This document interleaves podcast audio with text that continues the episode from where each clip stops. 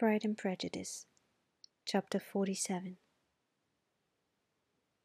"I've been thinking it over again, Elizabeth," said her uncle, as they drove from the town.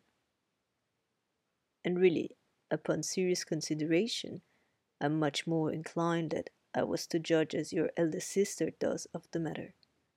It appears to me so very unlikely that any young man should form such a design against a girl who is by no means unprotected or friendless, and who was actually staying in his colonel's family, that I'm strongly inclined to hope the best.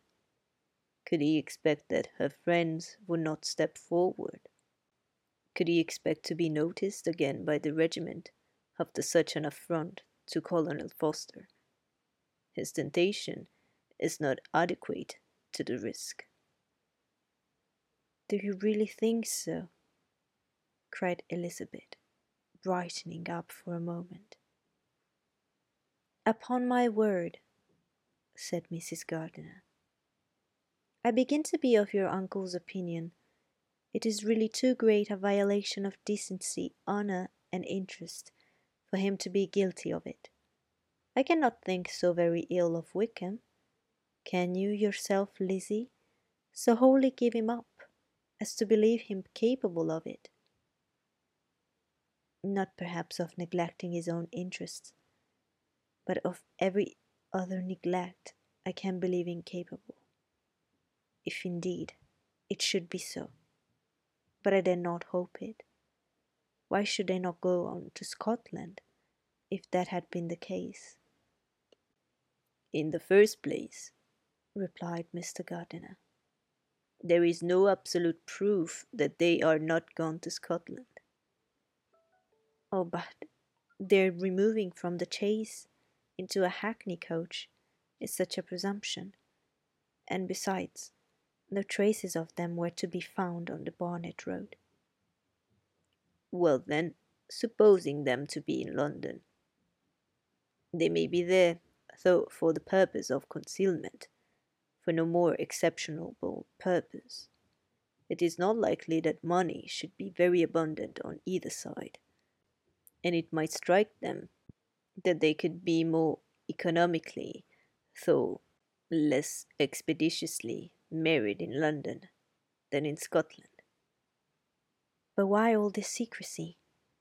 Why any fear of detection? Why must their marriage be private? Oh, no, this is not likely. His most particular friend, you see by Jane's account, was persuaded of his never intending to marry her.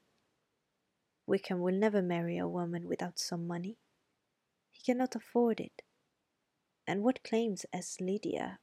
What attractions has she, beyond youth, health, and good humour, that could make him, for her sake, forego every chance of benefiting himself by marrying well?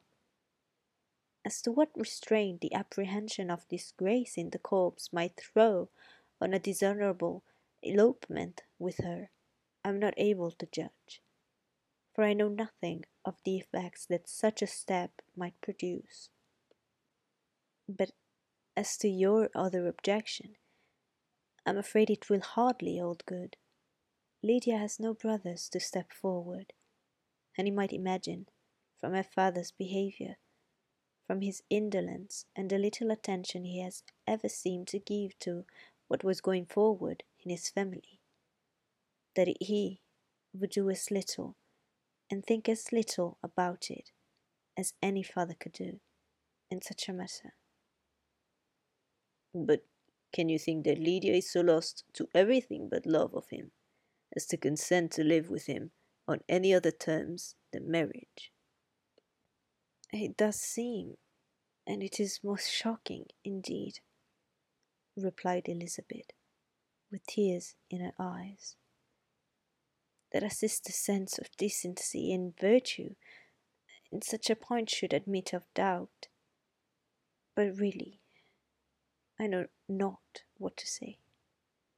Perhaps I am not doing her justice, but she is very young.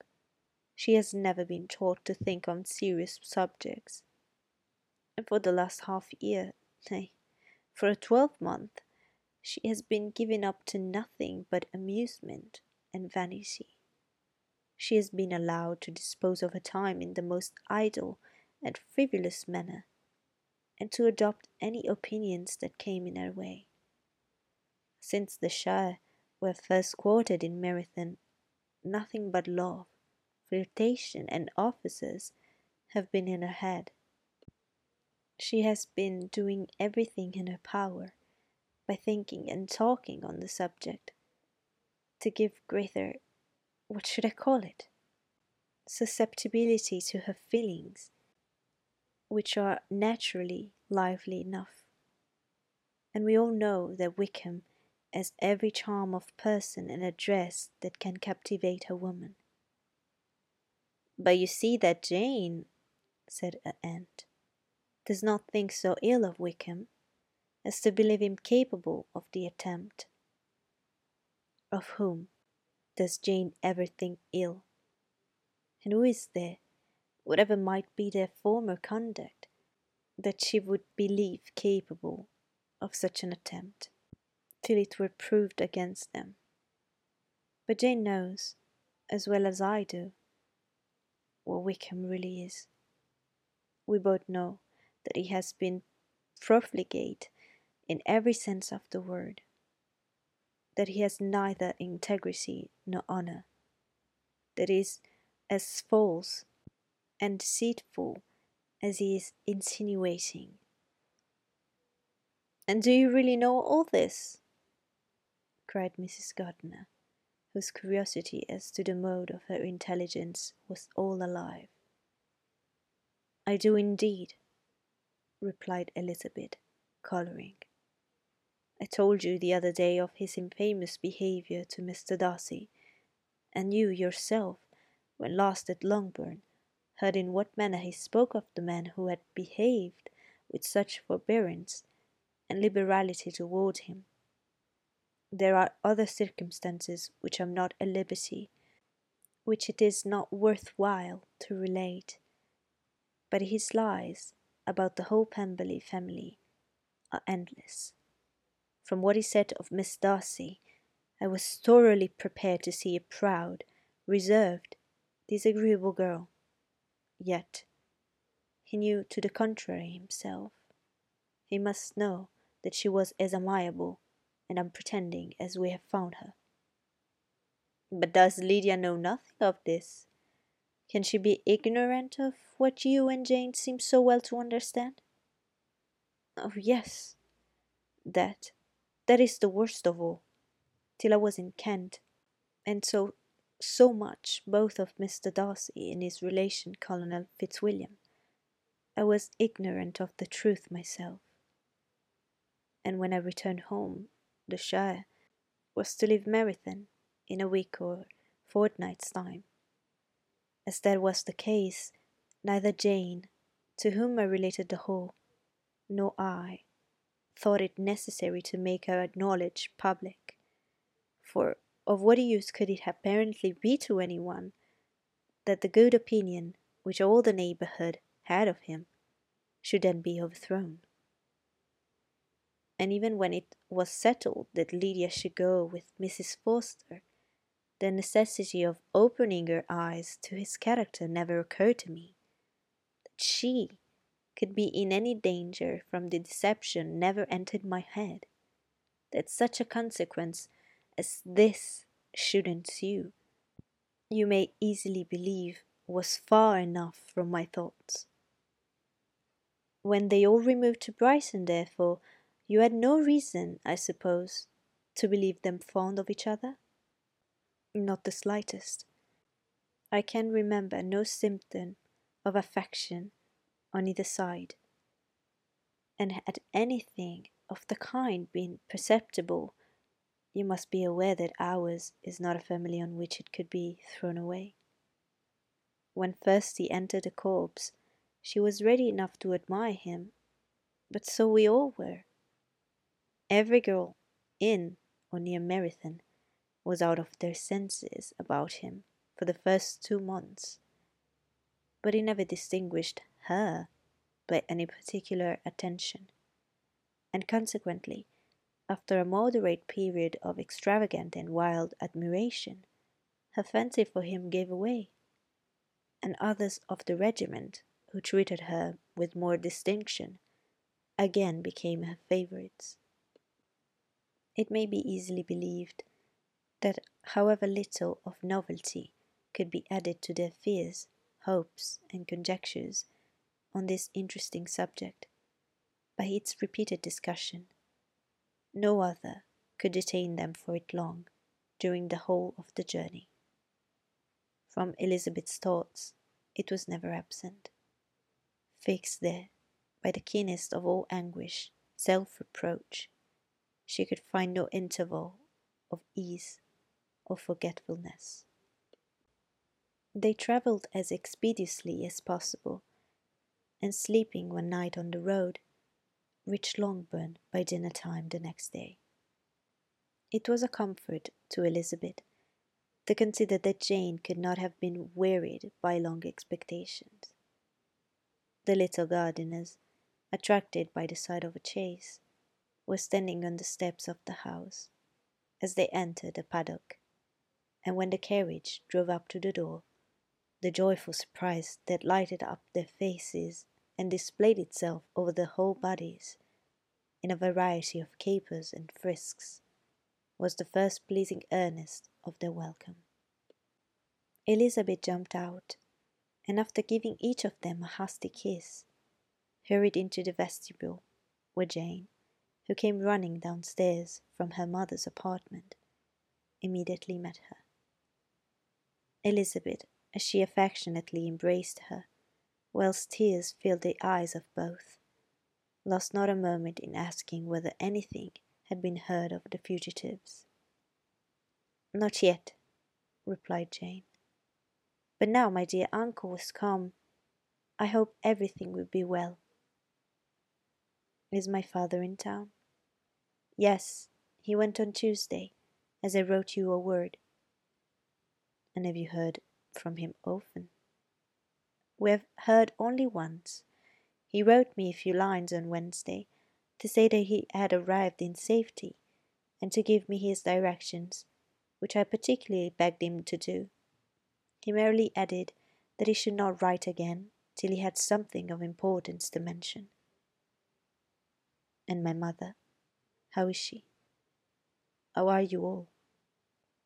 "My mother is tolerably well, I trust, though her spirits are greatly shaken. She is upstairs, and will have great satisfaction in seeing you all. She does not yet leave her dressing room. Mary and Kitty, thank heaven, are quite well." "But you, how are you?" cried Elizabeth. "You look pale. How much you must have gone through." Her sister, however, assured her of her being perfectly well, and their conversation, which had been passing while Mr. and Mrs. Gardiner were engaged with their children, was now put an end to by the approach of the whole party. Jane ran to her uncle and aunt, and welcomed and thanked them both with alternate smiles and tears. When they were all in the drawing-room, the questions which Elizabeth had already asked were of course repeated by the others, and they soon found that Jane had no intelligence to give. The sanguine hope of good, however, which the benevolence of her heart suggested, had not yet deserted her. She still expected that it would all end well, and that every morning would bring some letter, either from Lydia or her father, to explain their proceedings, and perhaps announce the marriage. Mrs. Bennet, to whose apartment they all repaired, after a few minutes' conversation together, received them exactly as might be expected, with tears and lamentations of regret, invectives against the villainous conduct of Wickham, and complaints of her own sufferings and ill usage, blaming everybody but the person to whose ill-judging indulgence the errors of her daughter must be principally owing. If I'd been able, said she, to carry my point in going to Brighton with all my family, this would not have happened. But poor dear Lydia had nobody to take care of her. Why did the Forster ever let her go out of their sight? I'm sure there was some great neglect or other on their side, for she is not the kind of girl to do such a thing if she had been well looked after. I always thought they were very unfit to have the charge of her, but I was overruled, as I always am. Poor dear child, and now here's Mr. Bennet gone away, and I know he will fight Wickham wherever he meets him, and then he will be killed, and what is to become of all of us? The Collinses will turn us out before he's cold in his grave, and if you are not kind to us, brother, I do not know what we shall do. They all exclaimed against such terrific ideas, and Mr. Gardiner, after general assurances of his affection for her and all her family, told her that he meant to be in London the very next day, and would assist Mr. Bennet in every endeavour for recovering Lydia.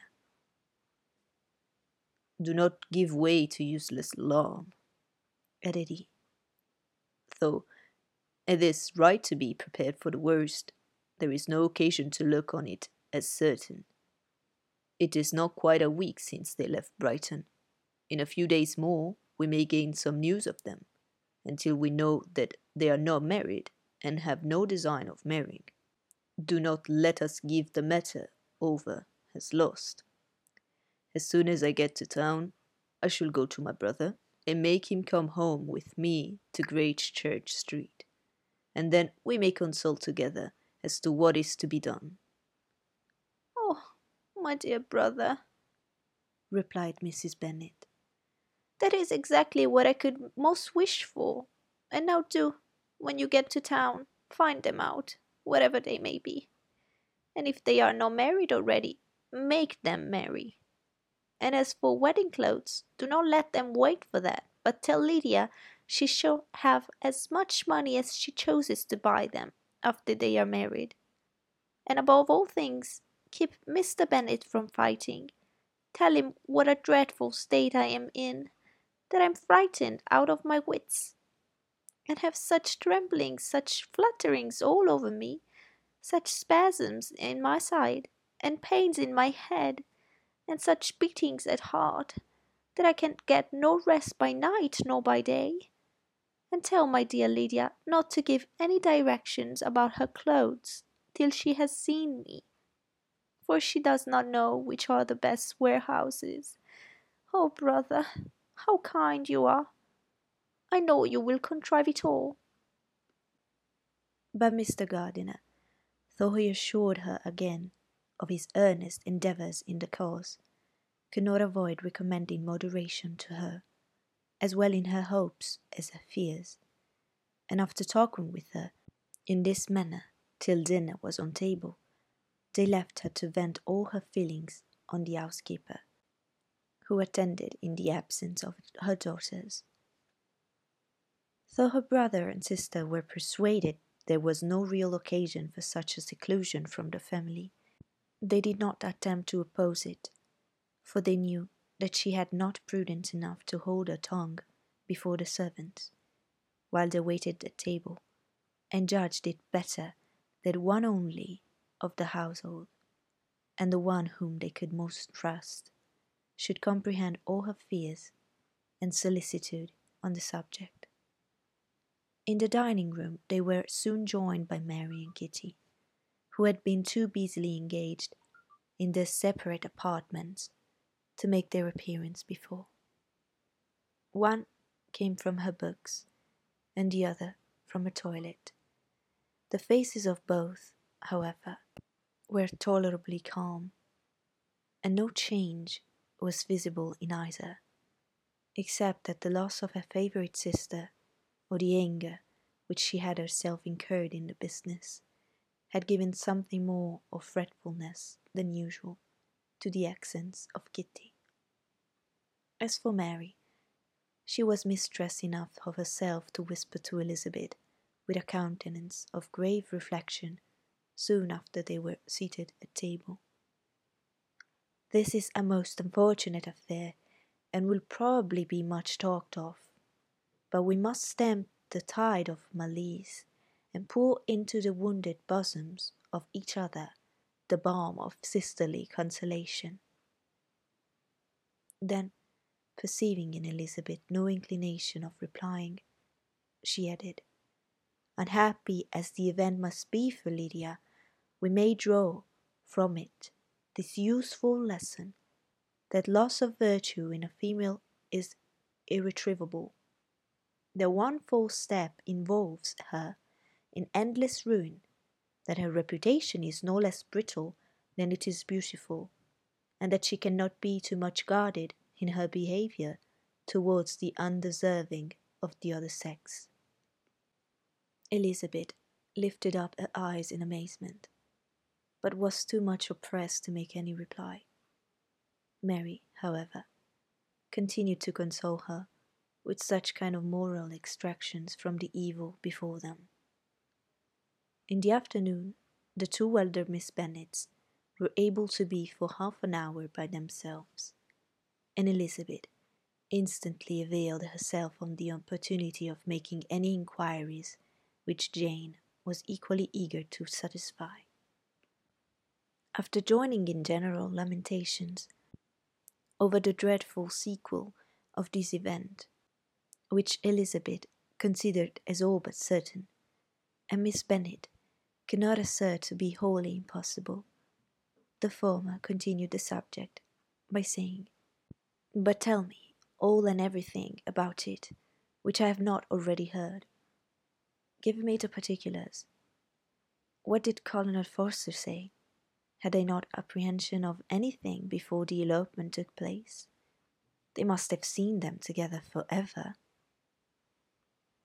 Colonel Forster did own that he had often suspected some partiality, especially on Lydia's side, but nothing to give him any alarm. "I am so grieved for him. His behaviour was attentive and kind to the utmost. He was coming to us in order to assure us of his concern before he had any idea of their not being gone to Scotland. When that apprehension first got abroad, he hastened his journey." "And was Denny convinced that Wickham would not marry? Did he know of their intending to go off? Had Colonel Forster seen Denny himself?" "Yes, but when questioned by him, Denny denied knowing anything of their plan, and would not give his real opinion about it. He did not repeat his persuasion of their not marrying, and from that I am inclined to hope he might have been misunderstood before." "Until Colonel Forster came himself, not one of you entertained a doubt, I suppose, of their being really married? How was it possible that such an idea should enter our brains?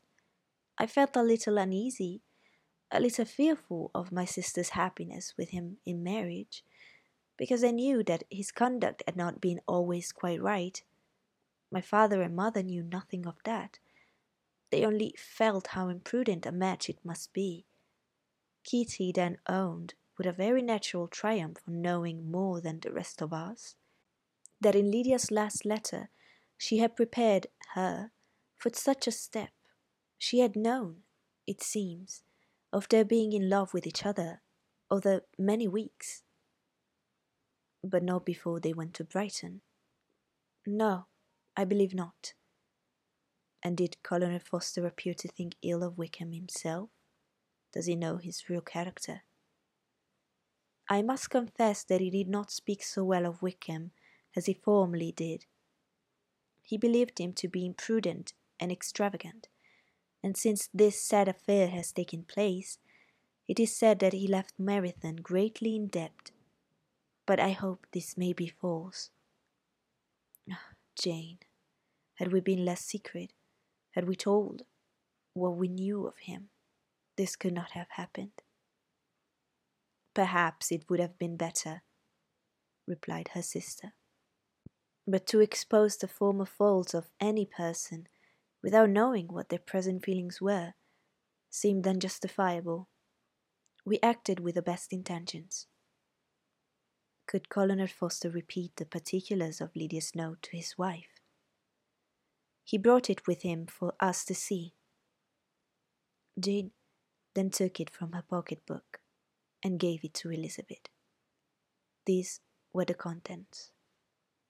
My dear Harriet, you will laugh when you know where I'm gone, and I cannot help laughing myself at your surprise tomorrow morning, as soon as I am missed.